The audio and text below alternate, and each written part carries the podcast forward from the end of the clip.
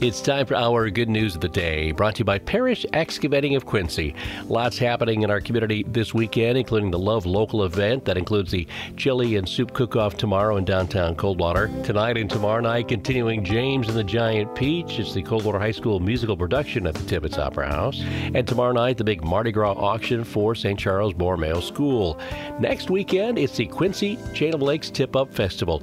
And congratulations to the Queen contestants. Named Queen for this year's Tip-Up Festival, Peyton Gross, first runner-up Olivia Searles, and second runner-up Abigail Barrett. Talent contest winner was Peyton Gross. Most photogenic, Kennedy Battle. Audience Choice Award went to Peyton Gross. Spirit of Tip-Up Award going to Abigail Barrett. Congeniality Award going to Peyton Gross. The Tammy Fickle-Spark Scholarship going to Peyton Gross. And the GPA Award going to Peyton Gross as well. Congratulations to all those girls. You'll see them at the Chain of Lakes Tip-Up Festival next Saturday on Tip-Up Island in Quincy. And that's our Good News of the Day, brought to you by Parrish Excavating of Quincy.